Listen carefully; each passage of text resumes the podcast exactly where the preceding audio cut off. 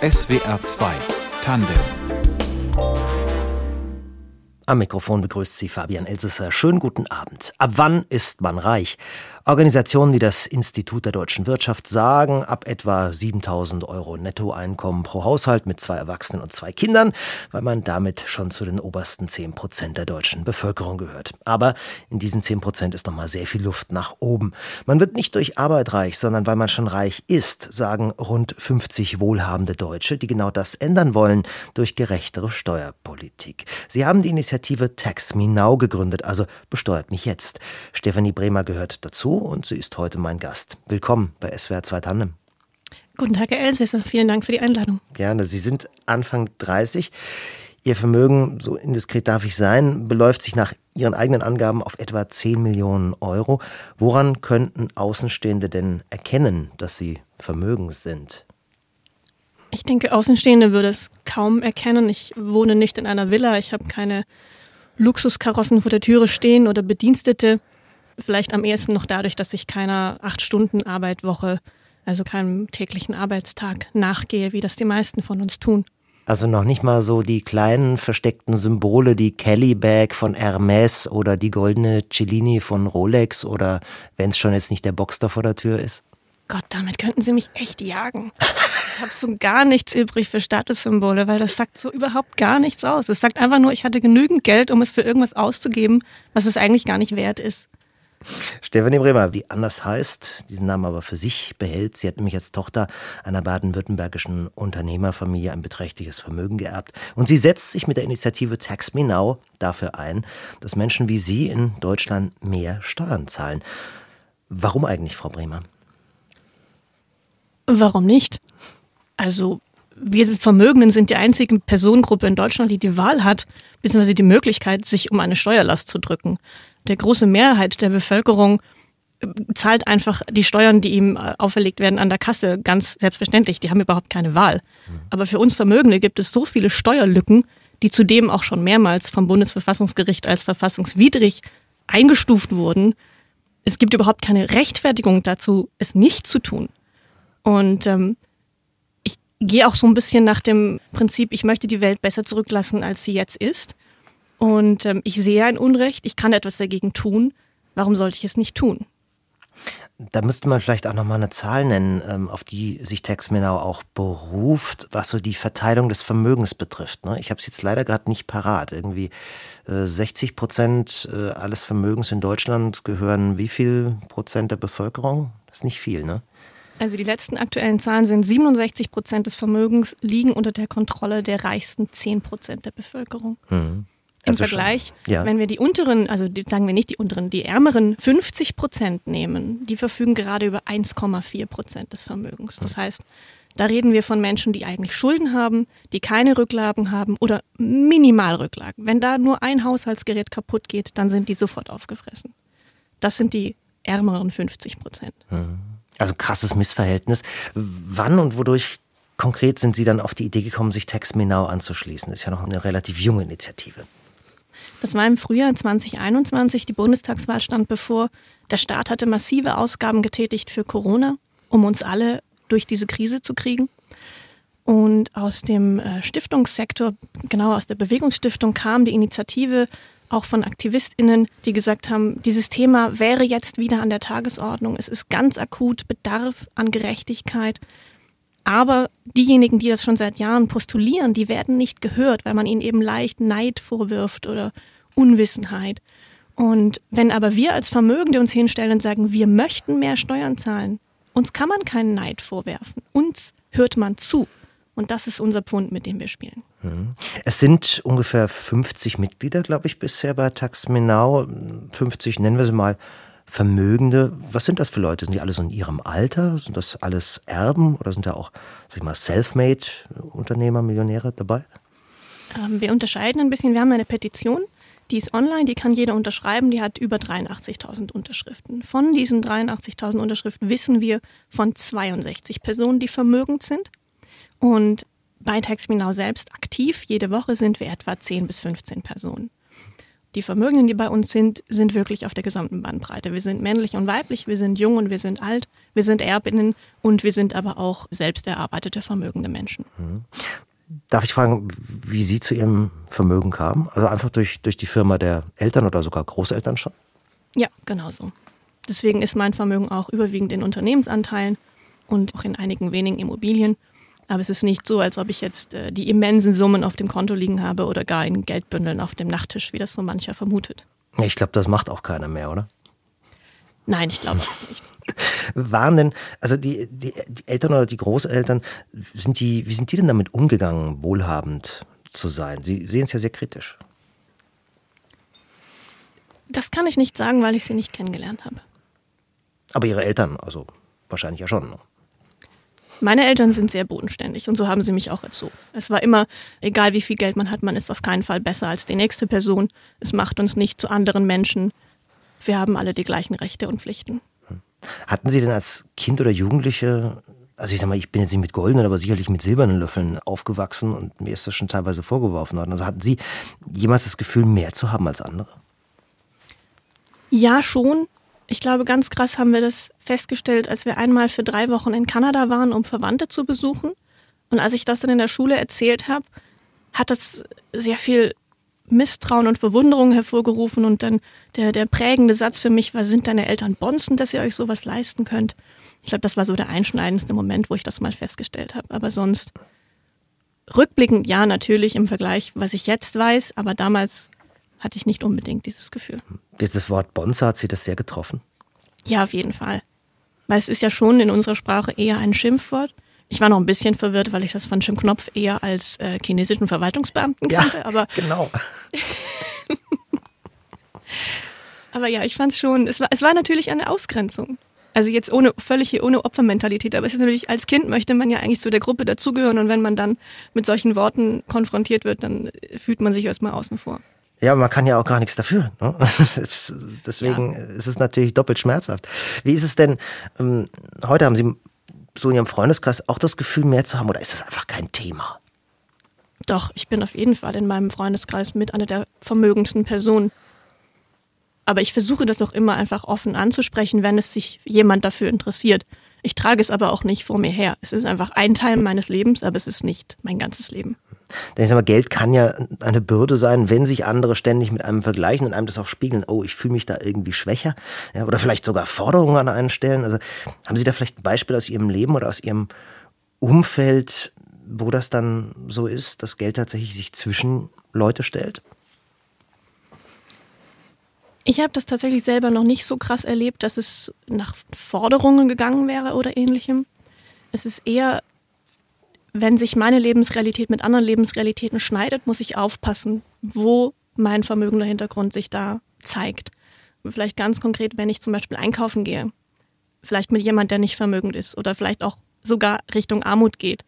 Und ich bin eigentlich jemand, der sehr gerne hochwertige Lebensmittel kauft, vor allem biologisch gerne aus der Region, die aber eben oft deutlich teurer sind. Und wenn ich dann diese Person neben mir habe, die eben dann sich so ein bisschen windet und eigentlich sagen möchte, ich kann mir das gar nicht leisten, und dann muss ich bei mir selber anfangen sagen, okay, ich muss jetzt hier meine Ansprüche zurücknehmen nach dem, was möglich ist. Ich möchte nicht die andere Person so darauf stoßen, dass sie sich das nicht leisten kann.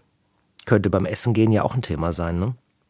Ja, auf jeden Fall. Das, das ist auch kritisch, da muss man echt drauf achten als vermögende Person, finde ich zumindest.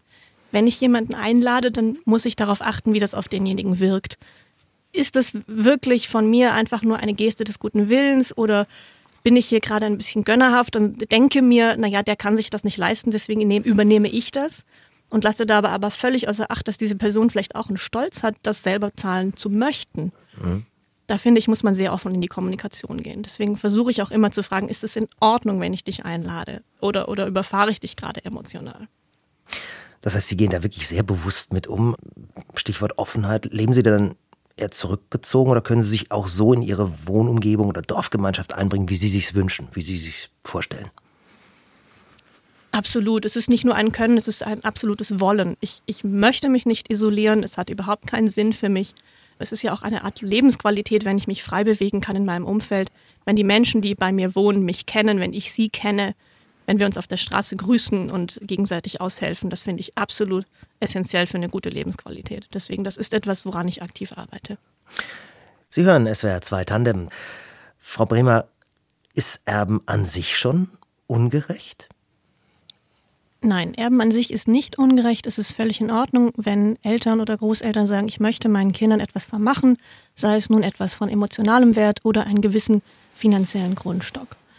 Ein bisschen kritischer wird es schon, wenn damit auch Macht einhergeht, wenn es zum Beispiel eben Unternehmensanteile sind oder wirklich riesengroße Geldsummen, mit denen man eben auch politisch einiges bewegen kann.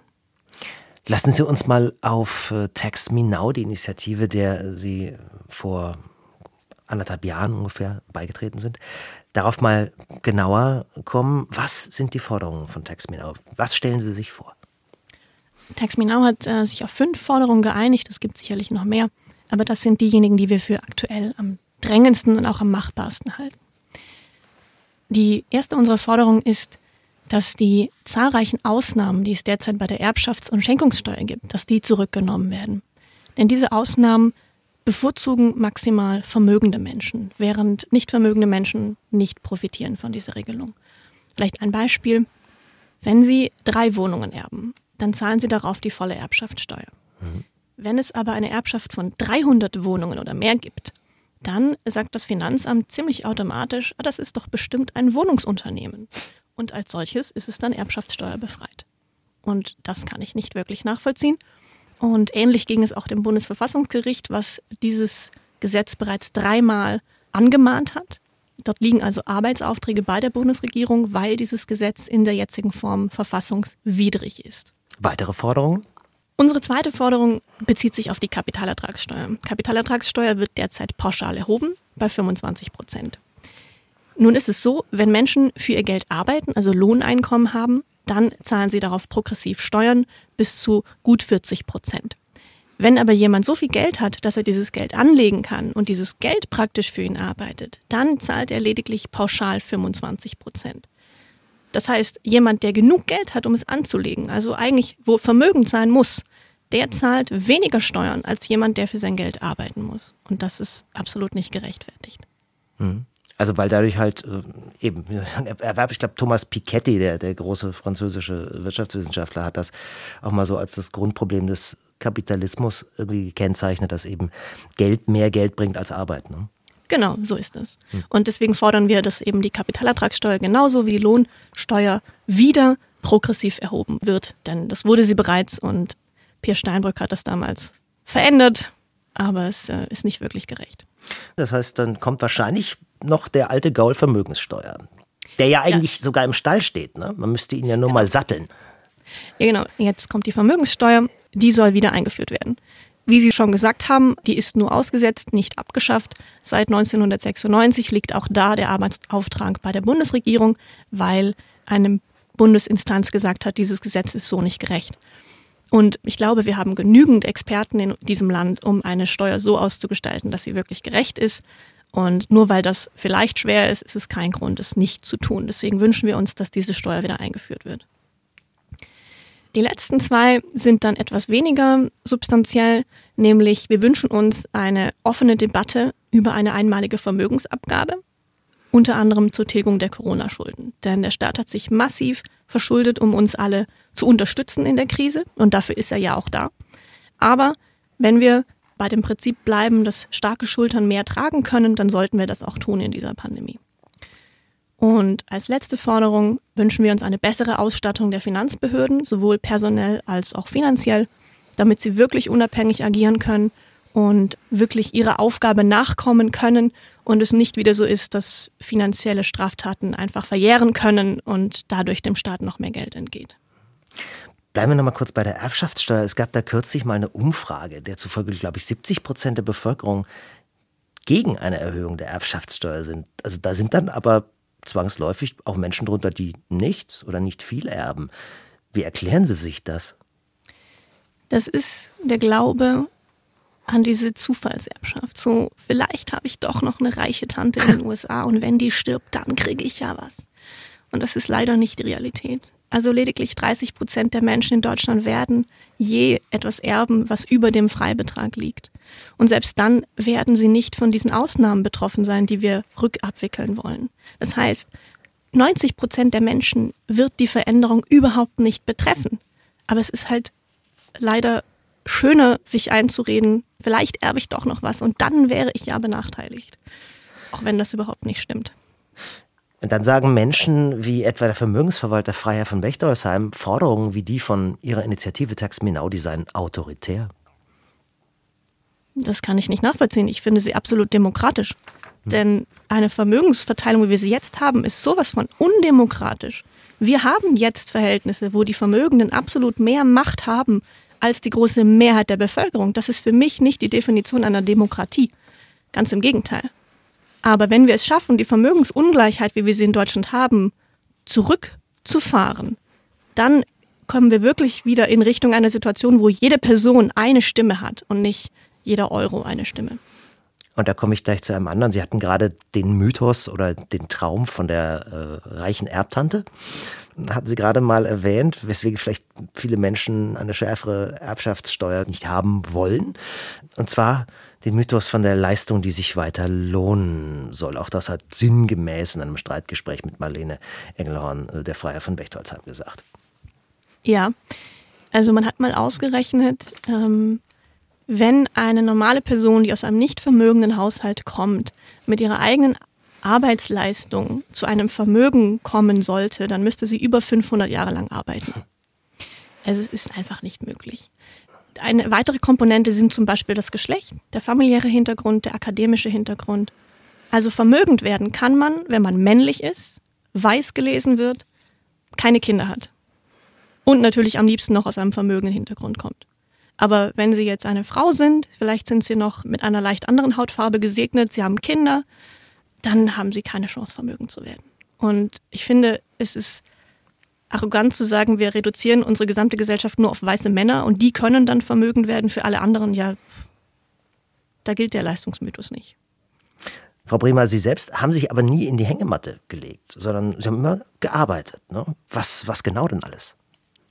Also ich habe angefangen als Teenager, da habe ich im Sommer dann im äh, Feriencamp der Kirche für eine Aufwandsentschädigung gearbeitet, einfach weil ich in diesem Camp auch selbst als Kind war und eigentlich immer dankbar war für die Erzieherinnen und Erzieher, die sich da tagelang äh, um uns bemüht haben und uns beschäftigt haben. Dann nach dem Grundstudium habe ich dann angefangen in einem kleinen Architekturbüro, habe dort mir so ein bisschen technisches Zeichnen angeeignet, durfte eine Fortbildung machen zur Gebäudeenergieberaterin, war in dieser Aufgabe auch tätig, später dann noch als ähm, Hausverwalterin, was ich auch noch gelernt habe. Und habe dann weitergemacht mit einem Masterstudium, zwischendurch auch noch Praktika gemacht bei verschiedenen mittelständischen Unternehmen. Habe auch mal ein Jahr lang beim, beim Metzger gejobbt, hinten Ach. in der Küche. Ja, so ganz klassisch. Ich war äh, Tellerwäscher eben. es war Ach so, für den Ecke, der Stundenlohn war extrem gut. Aha. Für, ähm, den, für den Mittagstisch dann. Ja, genau, für den Mittagstisch, aber auch einfach generell. Die brauchen ja tagsüber immer jemand, der ihnen das ganze Handwerkszeug äh, sauber hält. Weil gerade im Lebensmittelbetrieb ist Hygiene ja echt wichtig. Also das heißt, Sie packen einfach gerne auch mal an, ne? Ja, absolut. Ich finde es so befriedigend, wenn ich am Ende des Tages sehe, was ich gemacht habe. Und einfach auch das Gefühl habe, ich habe hier wirklich was Sinnvolles getan, es hat anderen Menschen geholfen. Das ist mir wichtig. Und als Energie, wie war das? Gebäude-Energieberaterin, da sind Sie dann rumgefahren zu Hausbesitzern, haben denen erklärt, wie sie besser dämmen können oder was macht man da genau? Ja, genau, das ist ziemlich genau das. Man, man schaut sich die Häuser an. Manchmal macht man eine Berechnung, um zu sehen, wie viel Ge Energie verbraucht das Gebäude tatsächlich. Und ähm, dann versucht man eben Tipps aufzustellen und auch Berechnungen anzustellen, wie macht man das am besten, wie kriegt man die Gebäudesubstanz verbessert, aber auch welche Fördermittel passen dazu, damit der Besitzer das auch wirklich finanzieren kann. Genau, um den Gebäudebestand eben energetisch zu verbessern. Und jetzt haben Sie Ihren Master abgelegt in äh, strategischen Nachhaltigkeitsmanagement, wenn ich es richtig gelesen habe. Das ist vermutlich ein Zweig der Wirtschaftswissenschaften. Genau, ja. Also mein Grundstudium war Green Business Management, also nachhaltige Betriebswirtschaftslehre. Und ich habe das dann eben noch erweitert, weil der Arbeitsmarkt immer nur Masterabschlüsse möchte und Bachelorabschlüsse reichen nicht mehr aus. Und ja, es geht eigentlich genau darum, Unternehmen oder generell Organisationen zu betrachten und zu schauen, wo wollen die eigentlich langfristig hin. Es geht nicht darum, punktuelle Maßnahmen zu ergreifen, sondern wirklich strategisch, langfristig zu denken, ganzheitlich ein ganzes Unternehmen zu betrachten, nicht nur die Verpackung oder die Lieferung oder den Energieverbrauch am Produktionsstandard, sondern wirklich alles zu betrachten, auch zu sagen, was mache ich hier eigentlich, ist das überhaupt zielführend oder muss ich vielleicht langfristig meine Produktion umstellen auf ein anderes Produkt. Das heißt, das Thema Nachhaltigkeit ist schon sehr wichtig für Sie. Ne?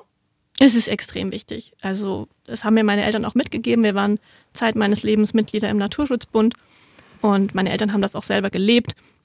Sind möglichst alles mit den öffentlichen Verkehrsmitteln gefahren und deswegen, ich bin damit aufgewachsen. Und äh, es gibt überhaupt kein Recht mehr, CO2 zu produzieren, nur weil man es kann. Und es führt nicht zu mehr Glück, es führt nicht zu mehr Spaß, meiner Ansicht nach. Und ähm, ja, also ich, ich kann das vom Kopf her gar nicht. Wenn ich weiß, was dahinter steckt, dann kann ich nicht einfach ausblenden, dass wenn ich, keine Ahnung, jetzt Heli-Skiing machen würde, was da alles für Schäden hinterher entstehen. Das, das könnte ich überhaupt nicht genießen. Deswegen mache ich es nicht. Das ist von mir völlig fremd. Wie könnte man denn mit Steuerpolitik, denn um die geht es ja auch Tex Menau und Sie selber sind ja auch jetzt sehr im Thema drin, wie könnte man mit Steuerpolitik Nachhaltigkeit lenken oder mehr Nachhaltigkeit bewirken? Man könnte zum Beispiel Unternehmenssteuern davon abhängig machen in ihrer Höhe, wie ein Unternehmen agiert, was es produziert, wie es produziert.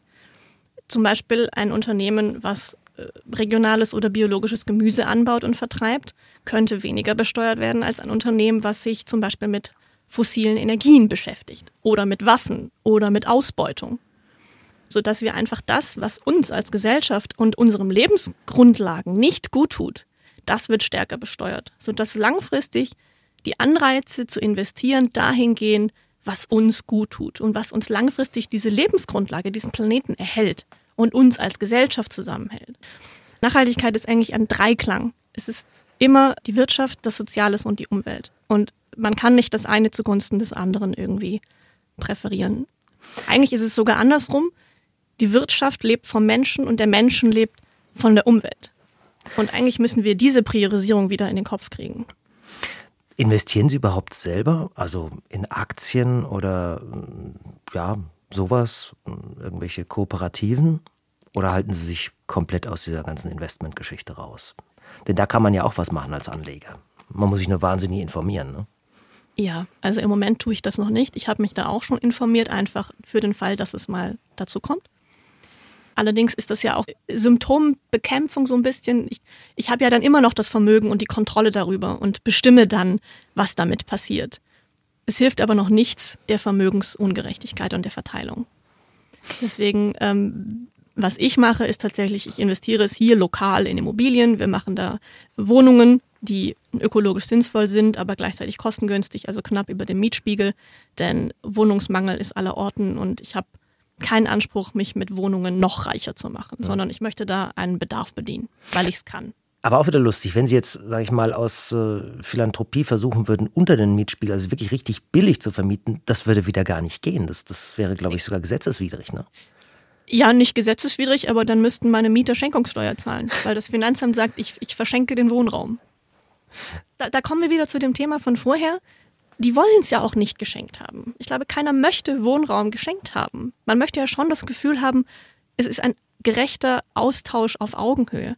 Sie möchten mir ja dafür etwas zahlen, aber sie müssen sich halt auch leisten können.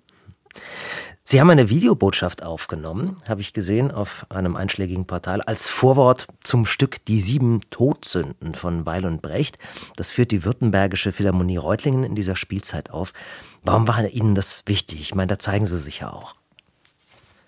Ja, es ist nicht das erste Mal, dass ich mich gezeigt habe. Ich habe auch schon vorher vor Fernsehkameras gestanden. Ich finde es unglaublich wichtig und schön, dass dieses Thema auf so breiter Ebene diskutiert wird. Nicht nur in den Medien, sondern eben auch in der Kultur. Weil wir sind so viele unterschiedliche Menschen in unserer Gesellschaft und wir werden alle auf unterschiedlichen Ebenen an unterschiedlichen Orten angesprochen und mit unterschiedlichen Thematiken. Und je breiter wir aufstellen dieses Thema, desto mehr Chancen haben wir wirklich viele Menschen dazu anzuregen, sich darüber Gedanken zu machen. Also Sie machen ja eigentlich schon ganz viel Gutes. Wie sieht es denn mit Spenden aus? Sie könnten ja auch eine Stiftung gründen. Haben Sie über sowas schon mal nachgedacht? Ja, das habe ich. Es ist ja auch nochmal ein Unterschied, ob ich stifte oder spende. Ja, auch. Ja. Spenden tue ich, klar. Versuche ich immer an Organisationen zu geben, die wirklich am System was ändern und nicht in Anführungszeichen nur die Symptome bekämpfen. Denn ähm, wenn wir die Ursachen nicht auflösen, dann werden wir die Symptome immer weiter und immer weiter haben. Das ist das eine. Eine Stiftung gründen werde ich garantiert nicht, denn Stiftungen werden eben häufig auch verwendet, um Steuern zu sparen. Mhm. Außerdem, ich bin auch nicht der Ansicht, dass es so viele Stiftungen braucht. Denn eine Stiftung heißt ja nur, eine oder mehrere Personen geben Geld in eine Struktur, stellen dann Menschen an und sagen, wo diese Menschen das Geld hin verteilen sollen. Und das widerspricht doch eigentlich dem, was wir Demokratie nennen. Und in einer Demokratie wünsche ich mir eigentlich, und das heißt es ja auch, dass der Staat dafür verantwortlich ist, unsere gesellschaftlichen Probleme zu lösen. Und dafür sollte es meiner Ansicht nach nicht mehrere Zehntausend Stiftungen in Deutschland haben. Denn keine Stiftung wird jemals über so viel Kapital verfügen, wie der Staat das kann. Keine Stiftung wird jemals so umfassend an die Bevölkerung rankommen und auch geografisch umfassend, wie das der Staat kann. Eine Stiftung ist immer irgendwie geografisch begrenzt oder von ihren Mitteln begrenzt.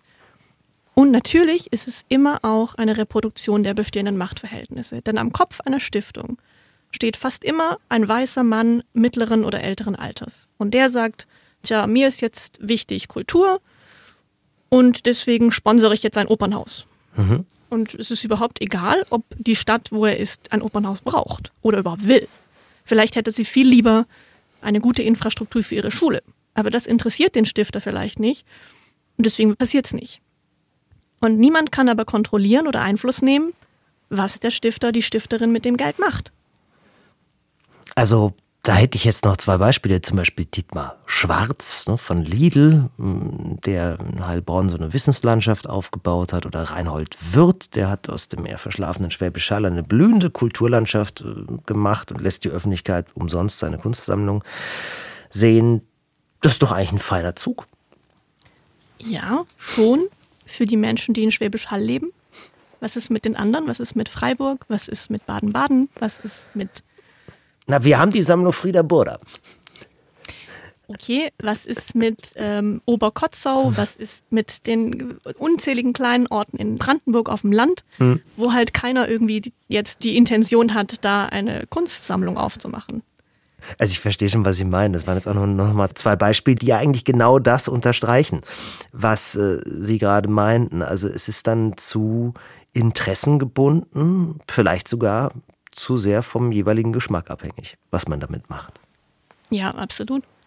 Und es ist halt auch auf lange Sicht nicht unbedingt zielführend. Ich war letztes Jahr auf dem Deutschen Stiftungstag und habe mich dort mit Mitarbeitenden von Stiftungen unterhalten. Und Konsens war eigentlich, wir brauchen eine andere Art der Philanthropie. Wir brauchen eine langfristige Förderung. Wir brauchen mehr Vertrauen und mehr Freiheit von unseren Stifterinnen. Wir leiden darunter, dass die Stifterinnen bestimmen, was wir machen müssen. Und sie kooperieren nicht miteinander. Es gibt so viele Reibungsverluste, weil fünf Stiftungen gleichzeitig das Gleiche machen, aber unabhängig voneinander. Mhm. Und dabei gehen so viele Ressourcen verloren, mit denen man viel mehr Gutes machen könnte. Also wenn man schon stiften muss, dann doch bitte in Kooperation mit anderen. Und dann hört doch bitte den Menschen zu, die auch tatsächlich für euch arbeiten, die in diesem Feld drin sind, die am Problem sind, an den Menschen, die sie betreuen. Weil die haben doch jetzt die Expertise. Und dann, dann muss man auch mal die Größe haben zu sagen, okay, ich bin nicht der Experte, ich trete zurück, ich überlasse die Entscheidung auch mal den Menschen, die wirklich Ahnung haben.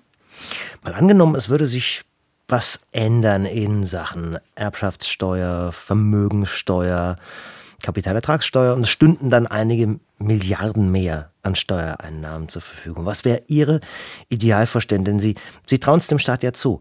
Hm, Sie wollen es ja nicht in der Hand der Einzelnen sehen. Was wäre Ihre Idealvorstellung, wie sich die Gesellschaft in Deutschland dadurch verändern könnte oder sollte?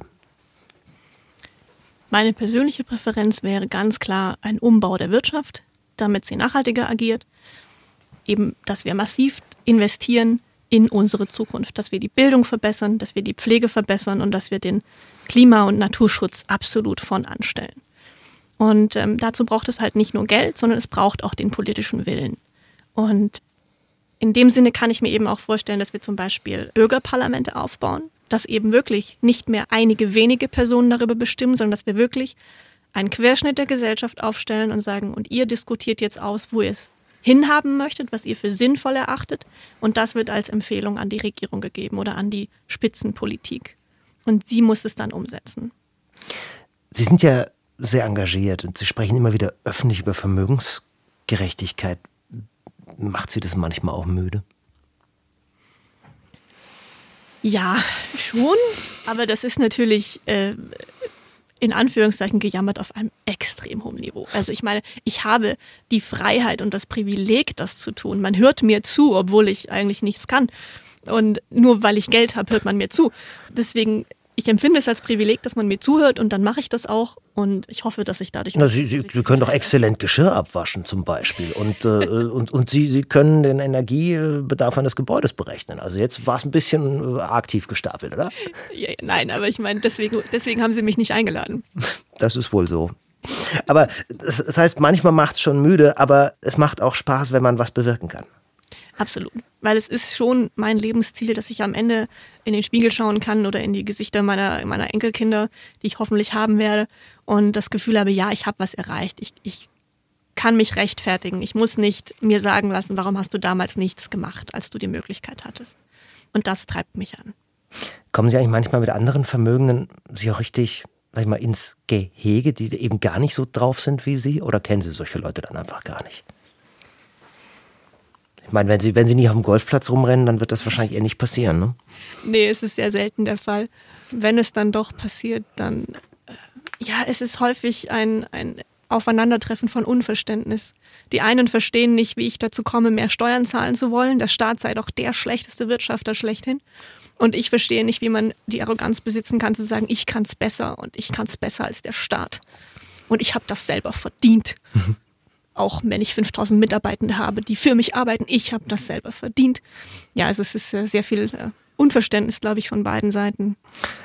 Stefanie Bremer engagiert sich mit anderen jungen Vermögenden für, ja, man muss es wirklich so sagen, für eine gerechtere Welt, unter anderem auch durch gerechtere Steuerpolitik. Herzlichen Dank, dass Sie heute zu Gast waren. Sehr gerne, Herr Elsässer. Danke für das schöne Gespräch. Das war SWR 2 Tandem. Die Redaktion hatte Petra Malwitz. In der Technik waren Bettina Kroll und Achil Tivari.